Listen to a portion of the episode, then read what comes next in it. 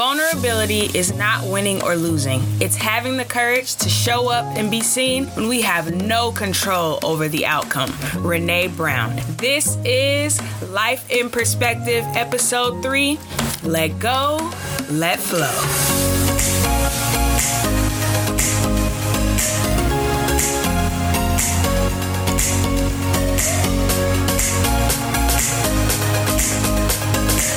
Yo, welcome to Life in Perspective, episode three Let Go, Let Flow. And that is exactly what we are going to do this episode, okay? First two weeks were emotionally taxing for us all, okay? We have laid our lives out for the world to see. We have talked about the process. And this week, I think we should just take a deep breath. I think we've earned it. We out here surviving pandemics. You know, we are quarantining and chilling. We are out here trying to grow. We're trying to make sure that once we come out of the pandemic that we are the best version of ourselves that God wants us to be. So I think before we jump into episode 3, we could just take a moment to take a deep breath, okay? So let's breathe in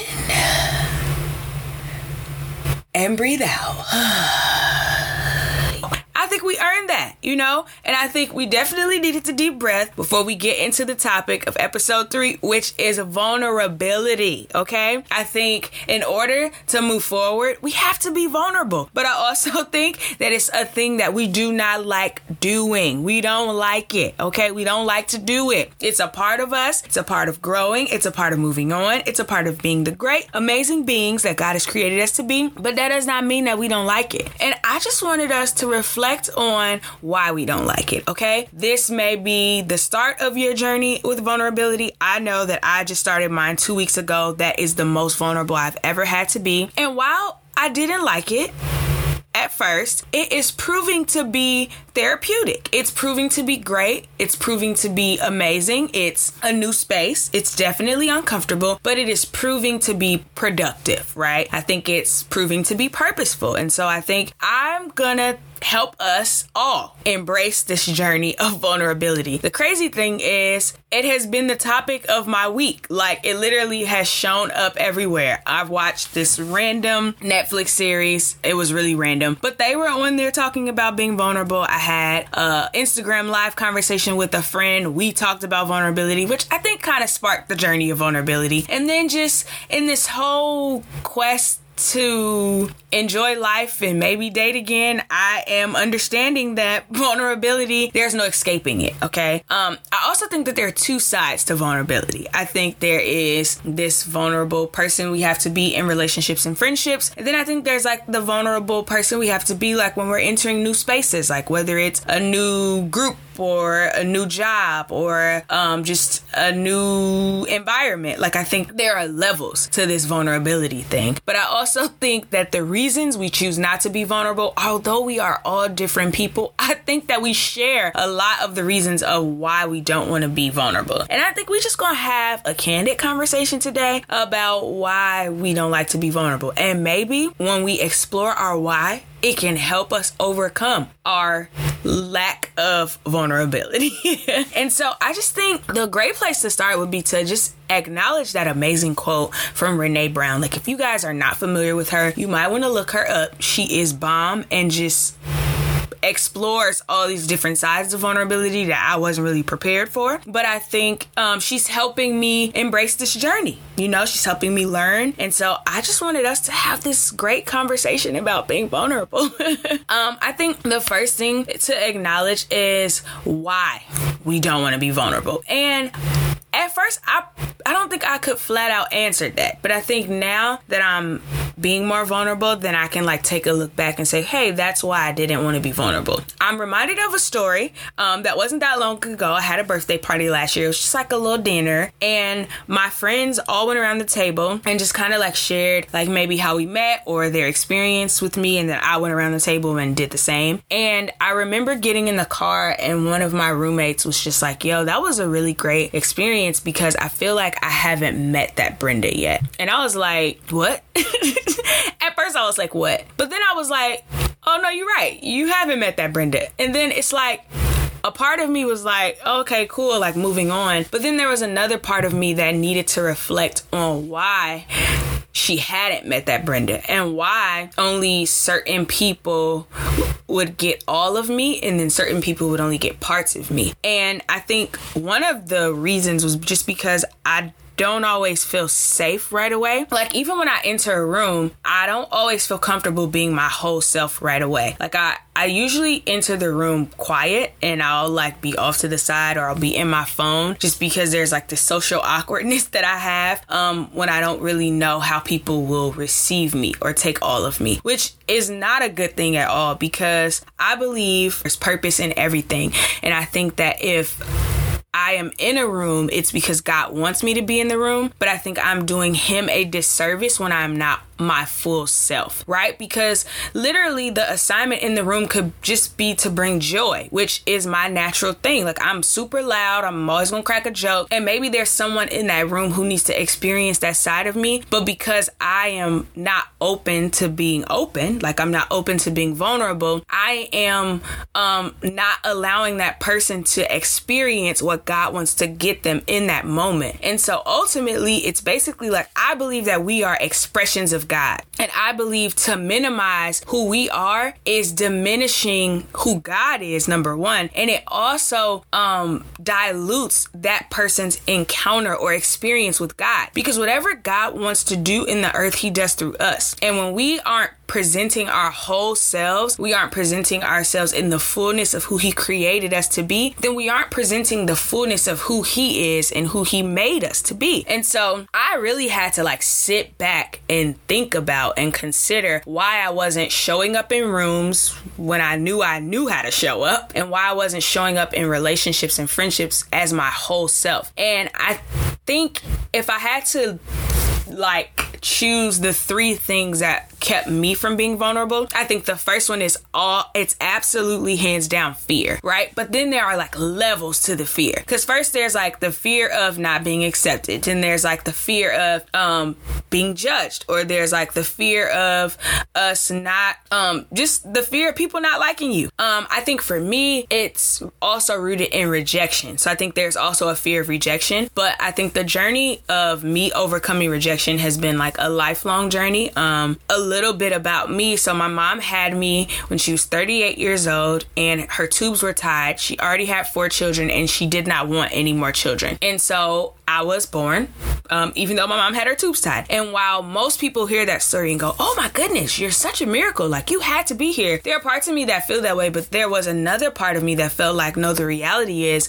my mom didn't want me. And so I think because I carried that and never really openly expressed like that's how that made me feel, I think it just became a part of me and I, I, would subconsciously enter rooms already feeling like people didn't want me there. And so I would dial myself back to make sure that people wouldn't not want me in the room either. And so I think that we have to identify like there's like the surface level of things or surface level of reasons why we don't want to be vulnerable, but then there's like that deep rooted stuff that we have to all of it has to be addressed in order for us to embrace our whole selves and be comfortable with showing up in the room and allowing ourselves to be seen even when we don't have control over whatever the outcome may be. And so I think that fear is a major one. Like I literally remember like um oh man I had started to do like the announcements at the end of my church service, and I was so nervous. And while my personality presents a person who likes to be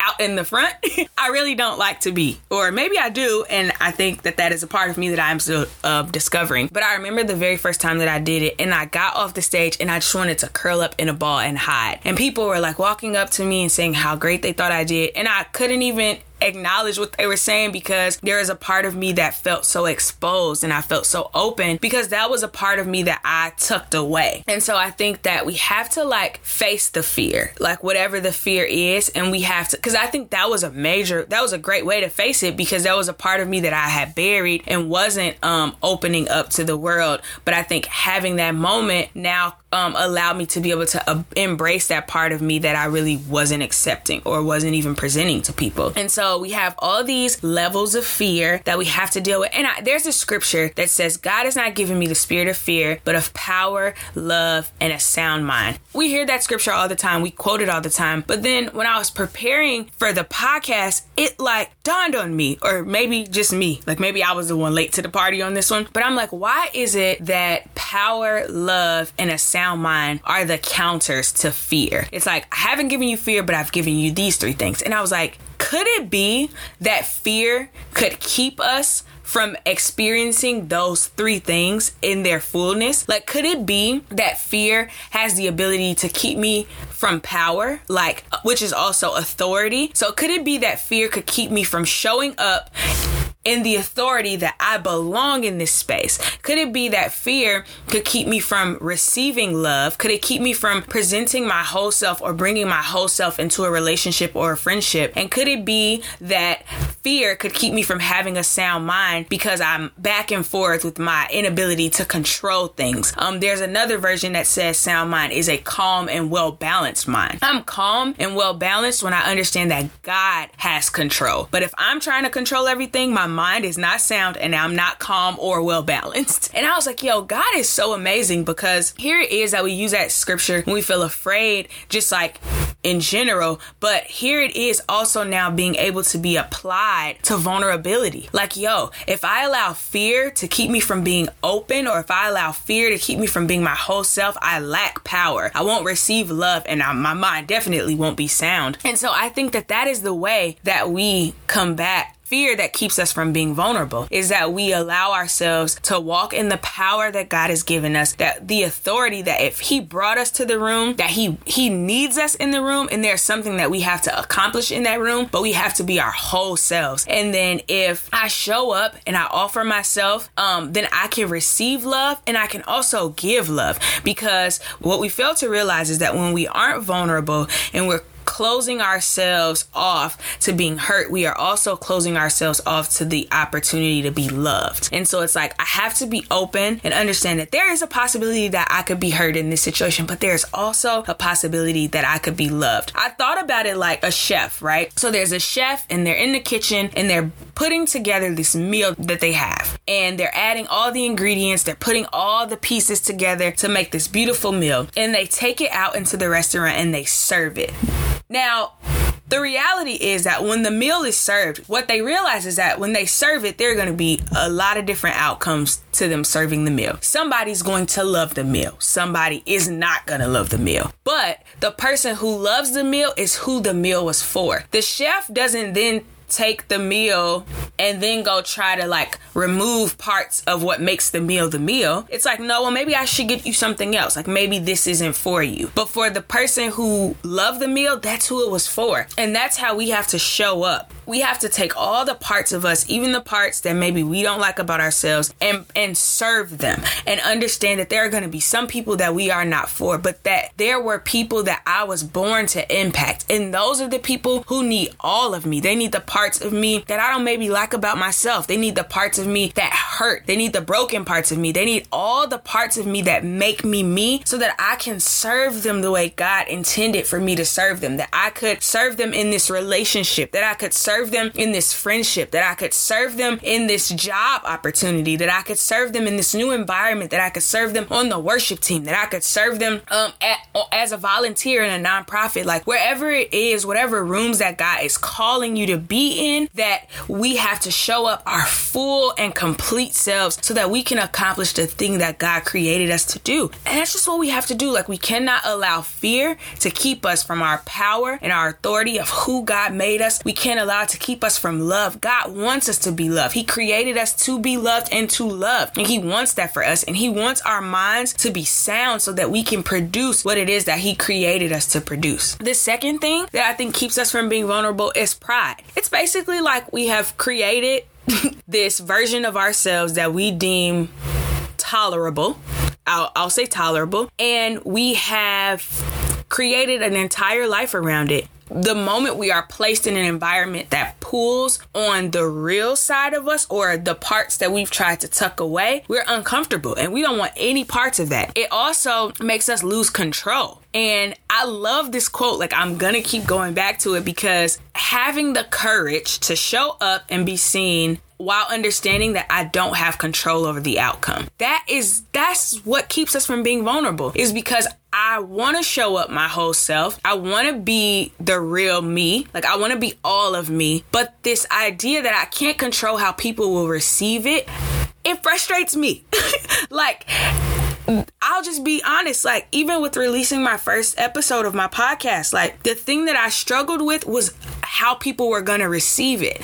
But I had to get to a place and understand that, like, yo, this is something God's calling me to do, and I can't control how people are gonna take it. I can't control how people are gonna digest it. I can't control how people are gonna feel about it. But that's the part about that's what being vulnerable is. It's like, no, I don't know what people are gonna do. I don't know what people are gonna say. I don't know how people are gonna feel. But there's this certain level of trust that I have in God that allows me to be vulnerable because it's like, yo, I'm not giving my heart to this person. I'm giving my heart to God and trusting Him with it and trusting that no matter what happens, that He always has me. And so I think that um, vulnerability helps us to build trust in God because it's like if God brought me in this room, if He put me in this position, if He brought this relationship to me, then I can trust Him with me. Like I don't have to trust the person with me, I can trust Him with me, and then I can trust the God in that person that they would be able to handle me the way that God intended for me to be handled. And even if I'm mishandled, then I can trust that God's going to get me through that. He's going to heal me and I'll be able to move forward and move past that. And so I think we have to deal with the pride um, that makes us want to only show the good parts of ourselves. Because I think also that that um, minimizes our testimony. It's the bad parts of us that make our testimony so great. It's like, no, I was really trash. Like, I was a trash of a person. But God took the trash part of me and He made it beautiful and He used it to help someone know that there is not um this this you don't have to be at a certain level for God to use you. If we think about all the people that God used in the Bible, like they weren't all great. Like David was a whole adulterer and a murderer. And he was a man after God's own heart because God genuinely looks at our heart. He doesn't define us by what we've done or the mistakes that we've made. He he looks past them. He sees us through the finished work of Jesus, but he takes those things that we deem are just the worst of the worst and he uses them to heal and he uses them to change and impact lives. And so if we keep hiding that, we take away the power from the testimony because it's like we were not all perfect people made more perfect by God. We are imperfect people that God uses to reach more imperfect people so that we can all be used for His glory. It's like if we were all perfect people, we take away His glory. It's like no, it's our weaknesses that sh- that shows how strong God is. And if we, because of pride or because of shame, even or even guilt, to allow those things to keep us from showing our full self, then we diminish the glory of God. We diminish the impact that the glory can make. Ultimately our lives are to point people to Jesus. And if we keep presenting this perfect picture, it makes the per- person who who identifies as an imperfect person or a person who doesn't deem themselves worthy enough for God's love, it makes them continue to feel like that. Because we keep presenting this like, "Oh, I had it all together." And God was like, "Come on, girl, let me use you." Instead of saying, "No, I was not together. I was trash, but God still said, Come on and let me use you. Then it helps the person who feels the same way that I feel say, Hey, if he could do it for her, I know he could do it for me. It's this cycle that we present. It's like, okay, it's like I was bad, God cleaned me up, he used me, and now I'm telling other people who were bad that God can clean them up and use them. And we keep creating this cycle of how amazing God's love is and how we cannot disqualify ourselves from something we were never qualified for in the first place. And so we have to overcome fear, we have to overcome pride. And then I think the last thing for me was the past. It was the fear of experiencing the level of pain that I did in my past, not wanting to experience that pain again. And so that was keeping me from showing up and it was keeping me from allowing myself to be seen I literally was hiding, okay? Whatever way I could find to hide is the way that I was hiding. And I think that we just have to overcome that. Like with everything in us, we cannot allow our past to control our future. We can't enter a new situation, we can't enter a new relationship, we can't enter a new friendship, we can't enter a new job holding on to all the things that happened to us in our past situation and um applying them to this situation we'll enter a new situation trying to protect ourselves from all the things that we experienced in the old situation, which would keep us from experiencing the greatness and the fullness of the new environment or the new situation that we're in. And so we just can't allow fear, we can't allow pride, and we can't allow our past to keep us from being vulnerable. There are people that need what you have on the inside of you. We can no longer hide it, we can no longer bury it. We have to open it up, we have to embrace it. I know that that there are people listening and we want to be married. Guys, we don't want to struggle in a marriage because we weren't our full selves while we were dating. We don't want to struggle in a marriage because we presented this person who we were not, and then we get into marriage and our spouse is like, Who is this? I, I never met this person. And I get that there are levels and it's a journey of being open, but let's let's commit today to have the courage to show up and be seen when we have no control over what the outcome may be. Like I think that God has given us the strength and he's given us the courage to be able to be our whole selves no matter what. There's a scripture in Second Corinthians 12 I think you should read 7 through 10 because it is just amazing. But at the end of it, it says, Now I take limitations in stride and with good cheer. These limitations that cut me down to size, abuse, accidents, opposition, bad breaks, I just let Christ take over. And so the weaker I get, the stronger I become. And I think that that's ultimately what we have to do. It's all the all the things that we deem the bad parts of us, the things that we want to tuck away and hide the things that we don't want to show, when I allow Christ to take over them, it's like in my weakness, I become stronger because I'm laying it all out on the table. I'm putting it all out. And that takes strength. It takes strength to